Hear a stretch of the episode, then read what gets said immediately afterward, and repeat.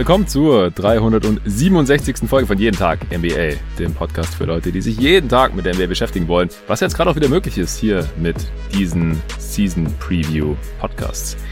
Heute geht es um die Boston Celtics. In der ersten Preview ging es um die San Antonio Spurs. Heute gehen wir rüber in den Osten und dafür habe ich mir natürlich mal wieder den David Krutt reingeholt. Hey David. Hallo Jonathan, freut mich auch endlich nochmal dabei sein zu dürfen. Ja klar, also warum du hier heute am Start bist, das äh, wird kein Geheimnis sein für den geneigten Hörer, denn du bist passionierter Boston Celtics-Fan und wir machen heute die Preview für dein Team.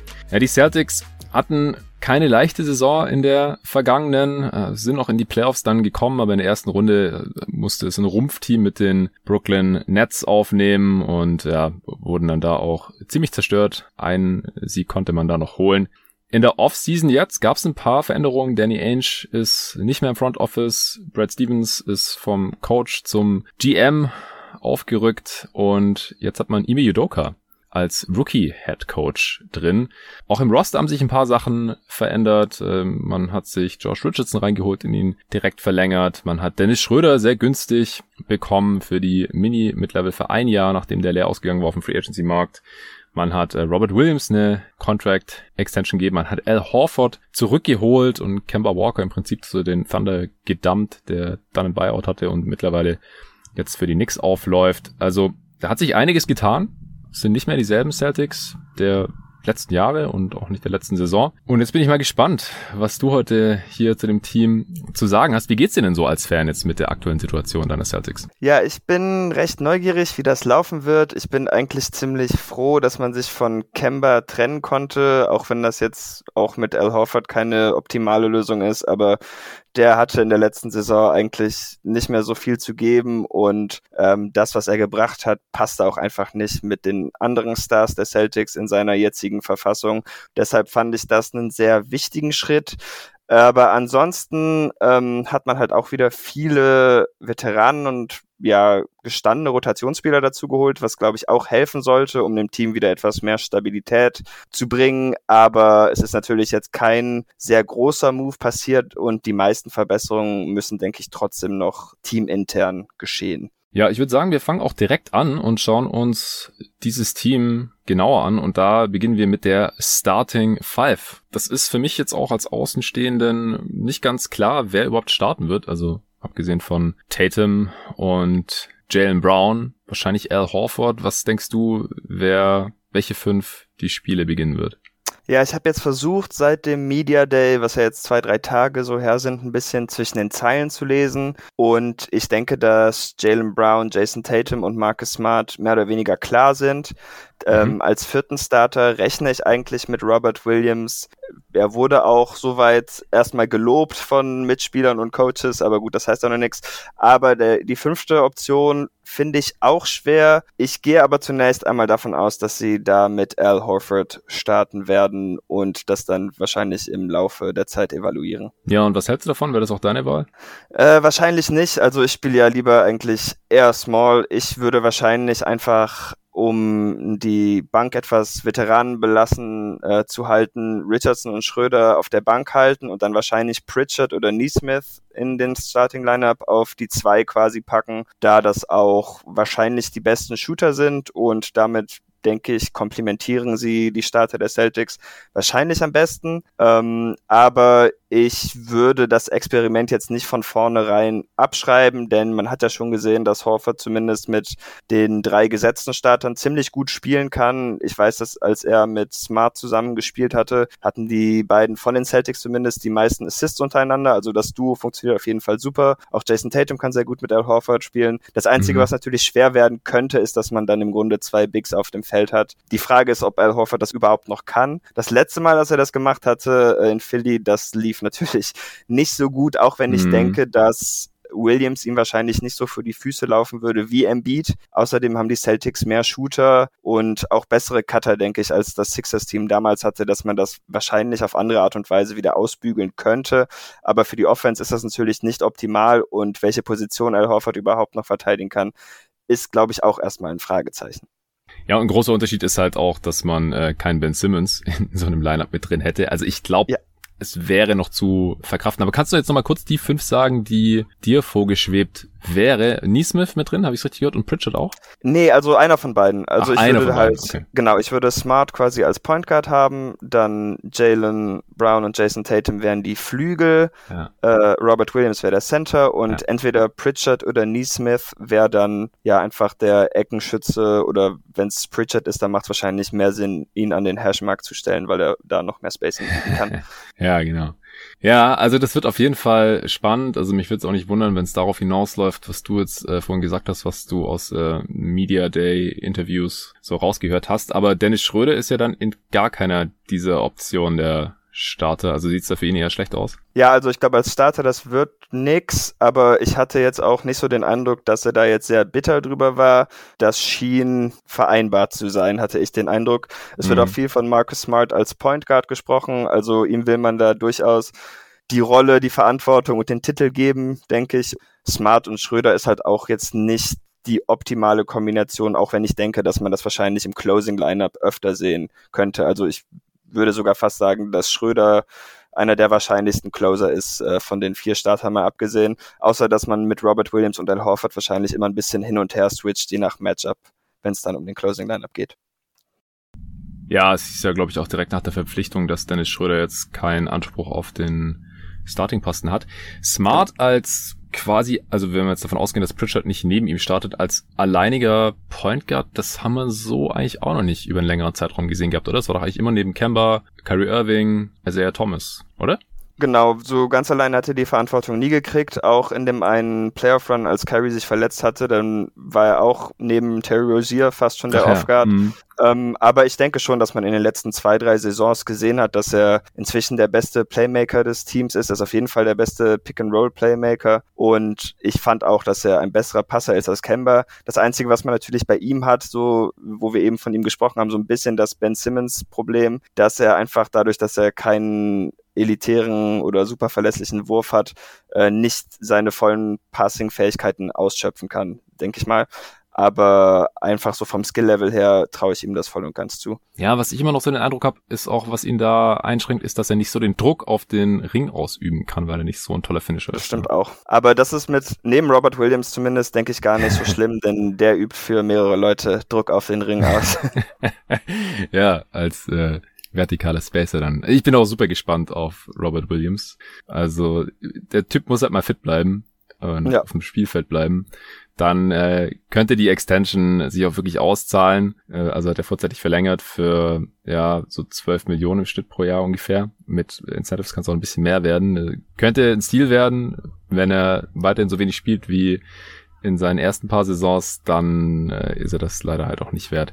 Ja, Neesmith als Shooter noch als Option in der Starting Five finde ich auch interessant, weil ansonsten einfach das Spacing nicht ganz so toll aussieht, aber da ist auf jeden Fall noch einiges möglich. Äh, bin ich auch sehr, sehr gespannt. Ja, man Ähm, könnte noch Sneaky, also Hernan Gomez wäre vielleicht noch eine Option, so als Shooter. Mhm. Dann könnten Tatum und Brown etwas äh, auf den kleineren Positionen spielen. Aber ähm, ich denke einfach, wenn es nicht Horford ist, dann müsste es eigentlich der Spieler sein, der gerade am besten wirft. Denn alles andere macht nicht so viel Sinn. Also Richardson oder Langford passen für mich zum Beispiel einfach nicht so gut in den Starting Lineup. Ja, du hast jetzt vorhin schon ein, zwei Optionen für Closing Fives genannt, auch als es um Schröder ging und so. Was, wenn du dich jetzt entscheiden müsstest oder wenn du prognostizieren müsstest, welche fünf am öftesten die Spiele closed, was würdest du sagen, wer das ist?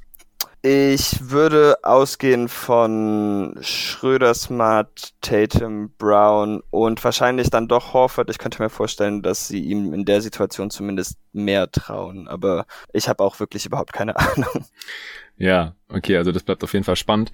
Siehst du jetzt hier einen Breakout-Kandidaten? Also ich glaube, Robert Williams ist wahrscheinlich relativ offensichtlich, wenn er fit bleiben kann. Oder bekommt jemand zu wenige Minuten? Läuft da jemand Gefahr? Weil die- die sind ja jetzt schon sehr tief hier, diese Celtics. Wir haben jetzt auch schon extrem viele Namen genannt. Können ja wahrscheinlich nicht alle konstant irgendwie zweistellig Minuten sehen oder einen festen Platz in der Rotation haben, oder? Ja, also ich glaube, Robert Williams steht auf jeden Fall vorne, was Breakout angeht, aber all die jungen Spieler der letzten Jahre, von Langford zu Grant Williams zu äh, Peyton Pritchard und Aaron Neesmith, die werden sich auf jeden Fall anstrengen müssen, wenn die Minuten haben wollen. Denn mit den ganzen neuen Veteranen wird das echt schwer für die Spieler aufs Feld zu kommen. Sie werden sich dann auch verbessert haben müssen. Ich habe auch den Eindruck, dass das ein bisschen die Idee war, dass man sich nicht mehr auf die verlassen muss, weil in der letzten Saison konnte halt irgendwie keiner von denen jetzt wirklich viel liefern. Und jetzt hat man sich ein bisschen versichert mit den Veteranen, ähm, aber damit laufen halt automatisch alle davon Gefahr, dass sie dann irgendwie ein bisschen unter den Teppich fallen. Was den Guards vielleicht noch ein bisschen helfen könnte, ähm, also nicht um das jetzt positiv auszulegen, aber zumindest für ihr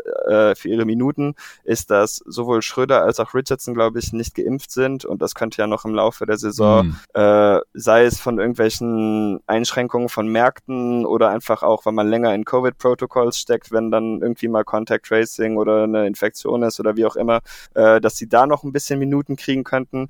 Aber ansonsten wird das wirklich sehr schwer für die Spieler, um aufs Feld zu kommen. Gerade Langford, da mache ich mir ein bisschen Sorgen, auch weil ich ihn sehr gerne mag.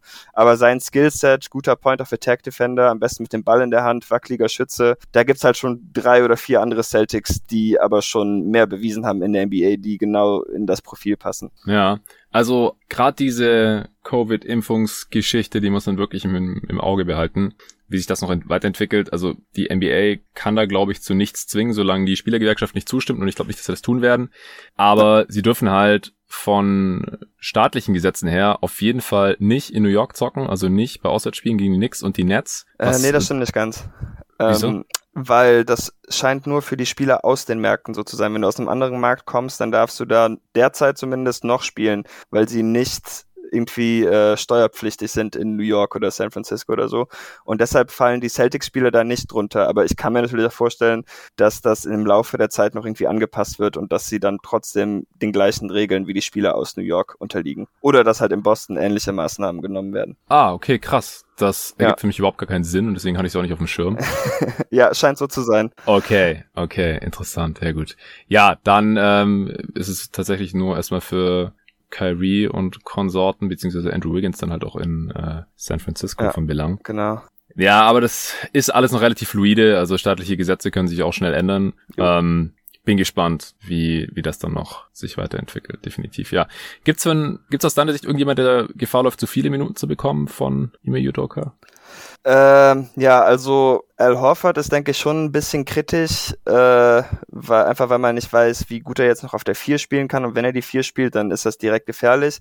Äh, eine weitere Konsequenz, wenn Al Horford auf der 4 spielen sollte, könnte sein, dass Enes Kanter mehr Minuten auf der 5 sieht. Das wäre natürlich auch grausig. und, und das nächste wäre wahrscheinlich Josh Richardson, der halt jetzt auch schon zwei Jahre in Folge einfach nicht sehr gut war. Ähm, mhm. Sie haben ihn ja auch verlängert und das könnte dann auch später noch Konsequenzen haben, wenn er sich jetzt nicht wieder ein bisschen fangen kann, auch wenn ich denke, dass er ein besserer Spieler ist, als er die letzten mhm. zwei Jahre gezeigt hat. Aber er ist halt auch so jemand, der hat schon mit Udoka oder unter Udoka gespielt, bei den Sixers auch. Und äh, ja, vielleicht ist die Beziehung dazu stark, dass das zu zu vielen Minuten führen könnte. Keine Ahnung. Ja, was denkst du denn, also wir kennen Judoka als Headcoach einfach noch gar nicht, aber was erwartest du denn für einen Spielstil in Offense und Defense? Wird das großartig anders werden als jetzt unter Brad Stevens oder geht das wahrscheinlich eher in dieselbe Richtung? Also ich denke, dass es wahrscheinlich eher in die Richtung von Brad Stevens am Anfang ging, zumindest wenn man sich so anhört, was sie sagen. Ich vermute einfach mal, weil sie auch viele gute Passing Bigs haben, dass man viel Motion Offense mit Handoffs und ähm, Cuttern laufen wird. Er hat auch gesagt, dass er weniger Isolation laufen lassen will, also das scheint er wirklich zu betonen, weil mhm. die Celtics die letzten zwei, drei Jahre angefangen mit Kyrie eigentlich immer mehr zu einem ISO-Team verkommen sind. Waren darin natürlich immer noch gut, einfach weil ihr Spacing immer so gut gut war. Äh, das Spacing wird dieses Jahr wahrscheinlich nicht mehr so gut sein und man hat natürlich auch die Bigs, um irgendwie eine andere Offense zu laufen, aber ja, wirklich äh, ein gutes Konzept von dem, was er vorhat, habe ich natürlich auch nicht. Ja, das ist klar. Aber äh, ich glaube, da sind wir jetzt schon ein bisschen schlauer als vorher. Ein bisschen allgemeiner vielleicht so, was denkst du denn, was die Stärken und Schwächen dieses Teams sein werden? Die Celtics sind ja eines der wenigen Teams, die so in Offense und Defense immer gut waren. Die letzten Saisons, letztes Jahr hat es für die Offense noch auf Platz 10 gereicht im Offensivrating oder in der offensiven Effizienz laut Cleaning the Glass und in der Defense immer noch für Platz 12, aber sie waren ja auch schon äh, öfter so um Platz 5 herum an beiden Enden des Feldes und haben, denke ich, jetzt auch personell danach wie vor das Potenzial zu, also vor allem äh, defensiv. Womit rechnest du da? Ja, also defensiv denke ich, dass sie jetzt erstmal besser ausgestattet sind. Da scheint mir auch ein Top 5 Finish realistisch. Offensiv ist wahrscheinlich 10, außer äh, Tatum und Brown machen noch einen riesigen Schritt. Aber ist so der zehnte Platz wahrscheinlich, denke ich, so das Limit, was sie erreichen könnten. Aber ich wäre jetzt überrascht, wenn sie in einem der beiden jetzt wirklich stark unterdurchschnittlich wären. Also ich würde so defensiv wahrscheinlich so zwischen dem dritten und zehnten Platz rechnen und offensiv dann eher so 10 bis 15 wahrscheinlich. Hm. Gibt sonst noch irgendwie Stärken und Schwächen, die wir jetzt noch gar nicht angeschnitten haben bei dem Team? Puh, ja, also ich wollte eigentlich nochmal darauf hinweisen, weil ich glaube, das haben auch nicht so alle auf dem Schirm, was für gute Schützen die beiden Flügel der Celtics geworden sind. Also Brown und mhm. Tatum sind wahrscheinlich mit die besten Shooter einfach von der Flügelposition. Auch Jalen Brown kommt mir ein bisschen zu kurz, wenn er da so besprochen wird. Zum Beispiel bei Tatum ist es, glaube ich, inzwischen relativ klar, dass er das ist. Aber auch Brown hat, glaube ich, nur in einem Jahr seiner Karriere unter 40 Prozent aus den Ecken getroffen. Von seinen letzten 750 Dreierversuchen, die auch in den letzten zwei Saisons stattfanden, hat er 39 Prozent geschossen. Hm. Und auch aus der Midrange wird er stetig besser. Ähm, seine Saison letztes Jahr wurde ja auch ein bisschen daran festgemacht, dass er so heiß war von der Midrange. Und das stimmt. Also die tiefen Zweier, die hat er viel besser getroffen als je zuvor in seiner Karriere. Das war wirklich so ein 12% Sprung. Aber von so 10 bis 16 Fuß ist er jetzt auch schon länger bei 45 bis 50 Prozent. Also jetzt wirklich schon zwei, drei Jahre. Mhm. Und äh, auch seine Freiwurfquote zieht so langsam ein bisschen mit. Und das macht das Team einfach extrem schwer zu verteidigen, denn es gibt nicht viele Spieler, die zwei so dynamische Ballhändler haben, die dann aber auch gleichzeitig solche starken Shooter sind. Äh, das Problem ist halt ein bisschen, dass die anderen Mitspieler das eher nicht sind und dass sie wahrscheinlich sehr viel des Shootings stemmen müssen. Ja, ja, das sehe ich auf jeden Fall auch so. Also, du hast schon gesagt, Defense Top 10 oder vielleicht sogar Top 5, Offense mindestens Top 15. Das ist ja dann auf jeden Fall schon äh, vom Netrating her ein klar überdurchschnittliches Team, wenn man an beiden Enden des Feldes überdurchschnittlich ist und am einen auch sehr klar oder zu den, zu den besten Teams der Liga gehört, dann äh, sollte man normalerweise auch deutlich mehr Spiele gewinnen, als man verliert. Letzte Saison hat man jetzt als genau ausgeglichenes Team beendet, also 36 Siege, 36 Niederlagen. Er hat damit aber das Netrating von plus 1,6 bisschen underperformed. Eigentlich äh, wäre man auf Kurs zu knapp 40 Siegen gewesen, also vier Siege zu wenig geholt oder auf eine 82 Spiele so umgerechnet wären es eigentlich 45 Siege gewesen. Ich glaube, wir sind uns einig, dass wir von dem Team hier jetzt mehr erwarten, aber ich denke, wir können jetzt auch schon zur nächsten Kategorie kommen und äh, ich frage dich direkt mal, was denkst du, was im Best Case drin ist für die Boston Celtics jetzt? Also ich bin dieses Jahr wieder mal optimistisch, weil ich ja letztes Jahr eigentlich auch. Eigentlich schwankt das bei mir immer ein bisschen hin und her, aber ich würde das letzte Jahr einfach ein bisschen fallen lassen, weil da einfach so viel Chaos mitgespielt hatte. Und äh, das wäre jetzt ein enormer Sprung von der letzten Saison auf diese, wenn das jetzt so kommt. Aber als Best Case würde ich wahrscheinlich schon so 54 Siege sehen können und dann so den dritten Platz im Osten das wäre, denke ich, so das höhere Limit. Äh, mhm. Dann müsste aber auf jeden Fall Tatum ein klarer All-NBA-Spieler sein und nicht so borderline wie letztes Jahr. Und Brown müsste seine All-Star-Saison bestätigen und zumindest einer der ähm, drei Non-Shooter-Veteranen in Smart, Richardson und Schröder müsste wahrscheinlich nochmal eine Karrieresaison von da auflegen, sonst ist das wahrscheinlich auch eher unrealistisch. Ja, und äh, Judoka müsste halt als Coach auch direkt einschlagen. Ja, das ist klar, natürlich. Ja. ja. Ich halte es aber auch überhaupt nicht für ausgeschlossen. Also ich bin bei den Celtics jetzt für die kommende Saison ohnehin auch, glaube ich, eher optimistisch. Also gerade auch beim viel zu frühen Power Ranking, das ich mit Arne hier vom Urlaub noch aufgenommen hatte, da hatte ich die Celtics auch positiver gesehen als er. Äh, Im Osten hatte ich sie auf Platz fünf, aber im Best Case glaube ich auch, dass es so in die Top drei gehen kann und im mittleren 50er Bereich was Siege ja. angeht. Ja, also ich habe auch so den Eindruck, dass die Stimmung da so ein bisschen schwankt, denn am Anfang der Offseason äh, waren die Celtics eher so ein Play-in-Team und jetzt sieht man sie eigentlich doch schon in den meisten Listen eher in der Top 6. Also da scheint man sich dann jetzt doch auch einig geworden zu sein. Ich glaube zumindest mal nicht, dass man das jetzt alles an Dennis Schröder festmachen will, denn so einen großen Unterschied sollte der jetzt auch nicht machen. Ja, okay, aber dein Best Case 54 Siege, soll ich das mal einloggen? Kannst du gerne machen. Da gehe ich mit, ich äh, leg noch einen drauf, sag 55. Boah. ja, ey, ich sehe auch, also Defense kann wirklich top werden und offensiv müssen halt ein, zwei Sachen passieren, aber die halte ich jetzt halt auch nicht für ausgeschlossen. Das Team ist ja. echt tief und letztes Jahr war eine absolute Seuchensaison. Sie haben ja auch noch, wie gesagt, vier Siege underperformed. Also da äh, ist, ist im Best Case, halt wenn alle fit bleiben und so äh, und die jüngeren Spieler noch einen kleinen Schritt machen. Sie haben auch echt viele junge Spieler noch. Also die meisten Spieler sind eigentlich noch Pre-Prime. Da ähm, fällt Horford eigentlich schon ziemlich raus, so. Schröder, ja. Contract Year und so weiter.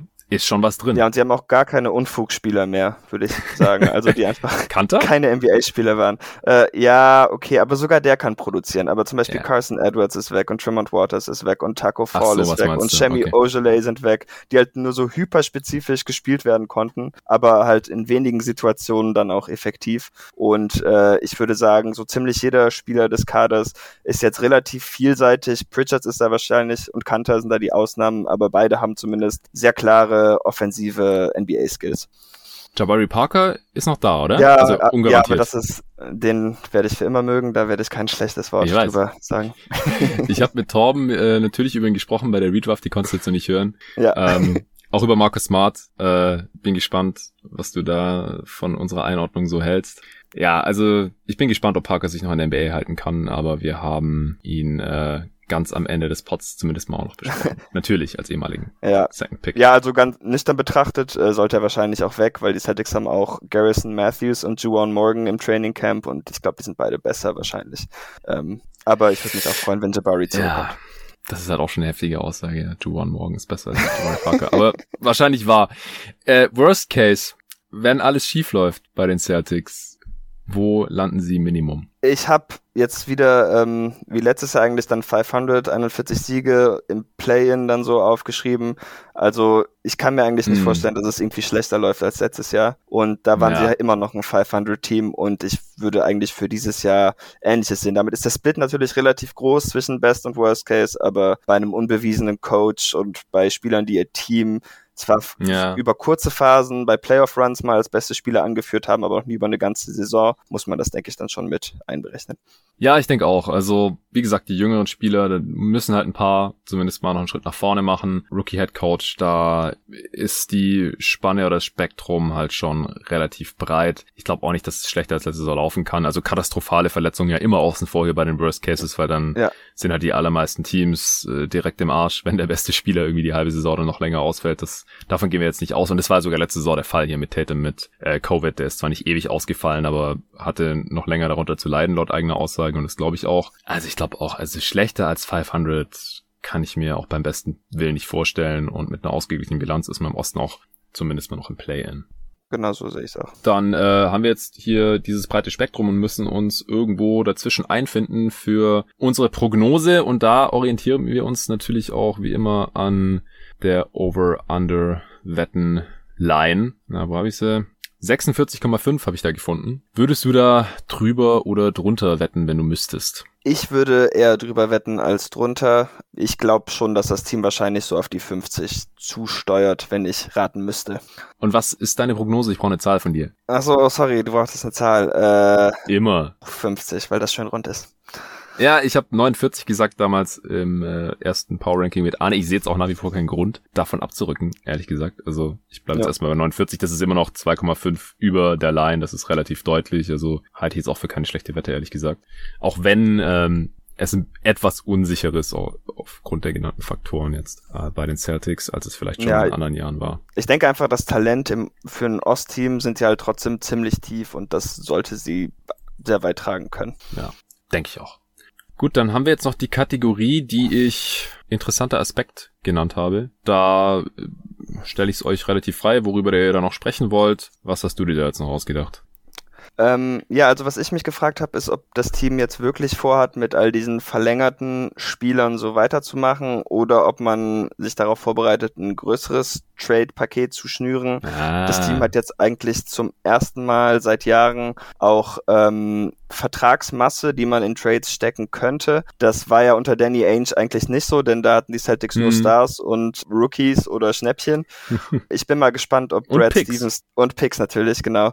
Äh, und ich bin mal gespannt, ob Brad Stevens das jetzt ein bisschen anders angeht, auch wenn, was natürlich ein bisschen schade ist, die Picks, die sind jetzt inzwischen zum Großteil oder wahrscheinlich alle, ja, sind inzwischen alle weg. Ja.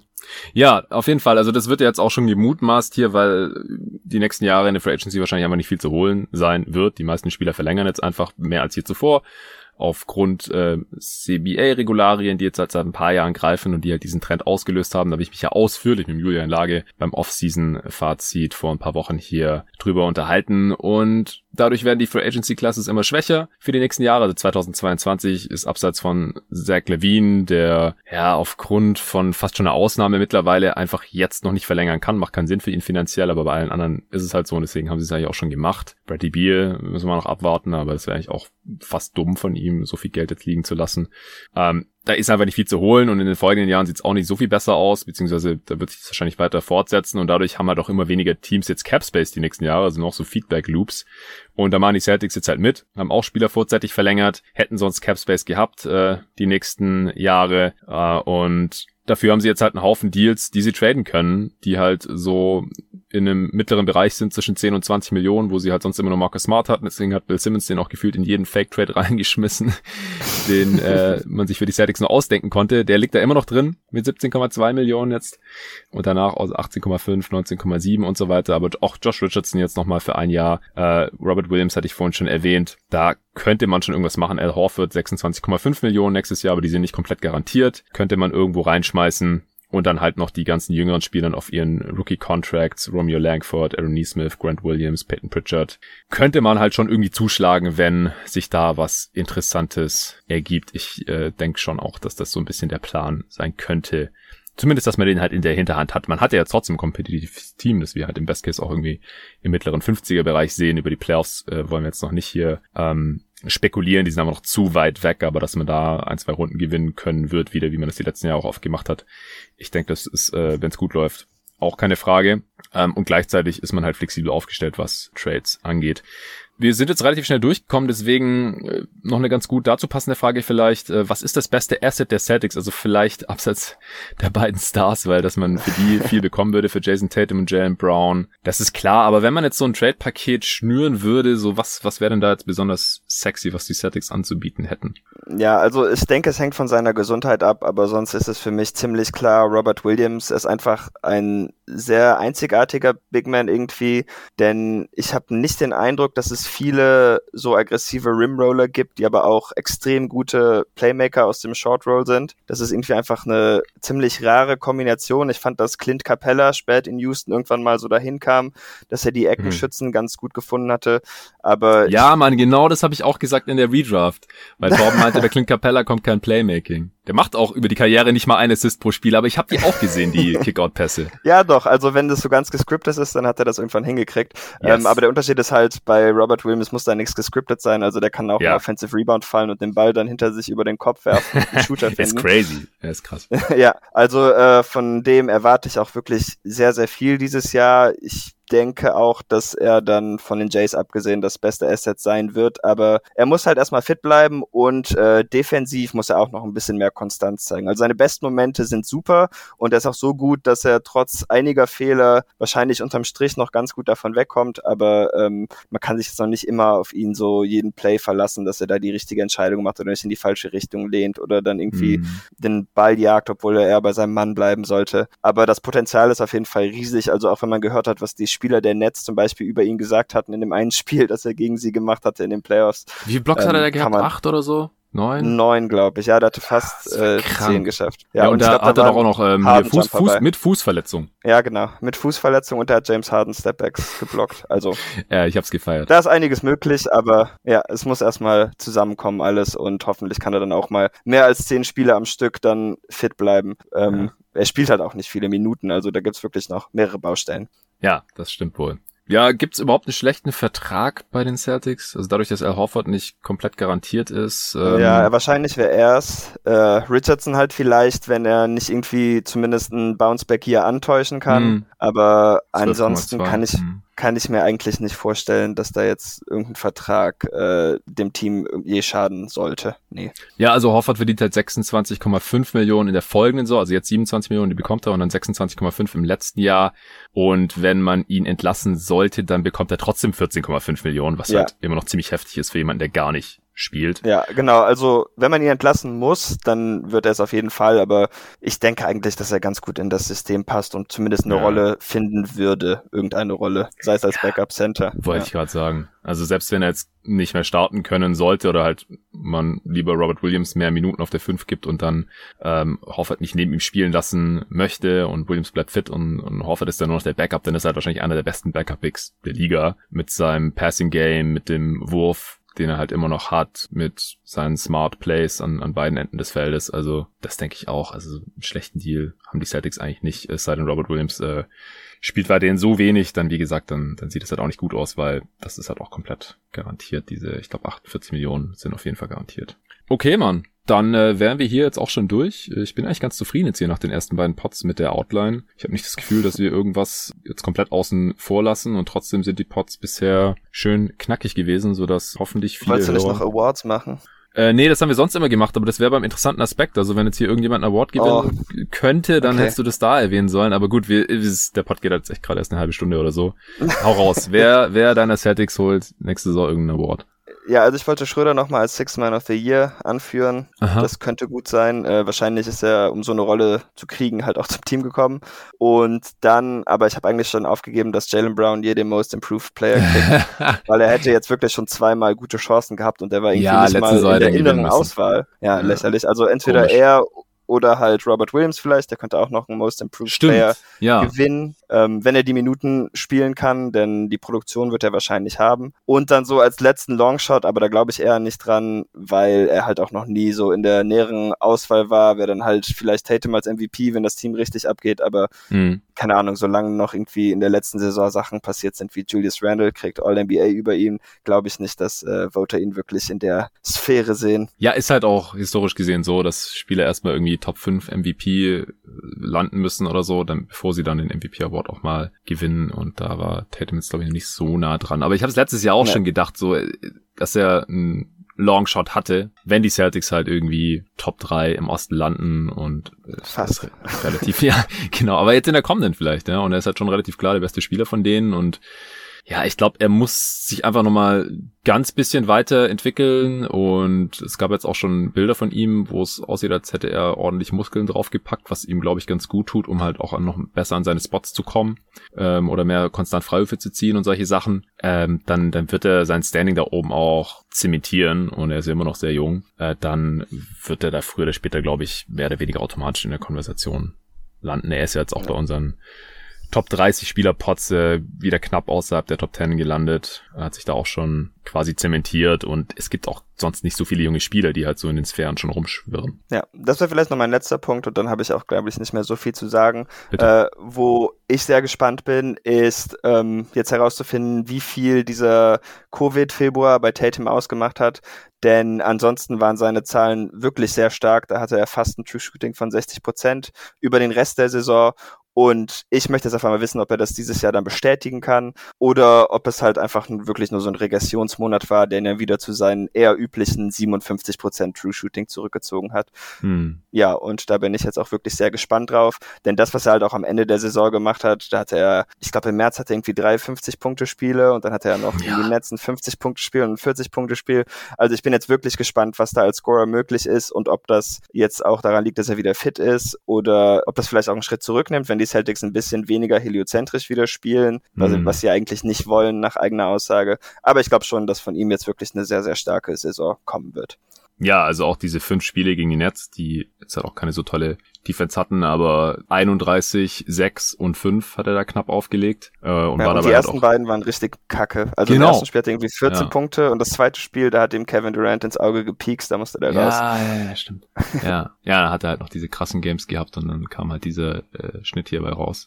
Und er geht es in die Age 23 Season, also der wird im März erst 24. Ja, doch, ich halte auch sehr viel von ihm und bin gespannt auf seine Saison und auf die deiner Boston Celtics. Vielen Dank dir, dass du hier am Start warst. Vielen Dank auch an alle fürs Zuhören natürlich. Und jetzt haben wir zwei von 30 hinter uns, 28 yes. Saison-Previews to go. Und es war auch nicht die letzte mit dir, kann ich schon mal verraten. Spoiler.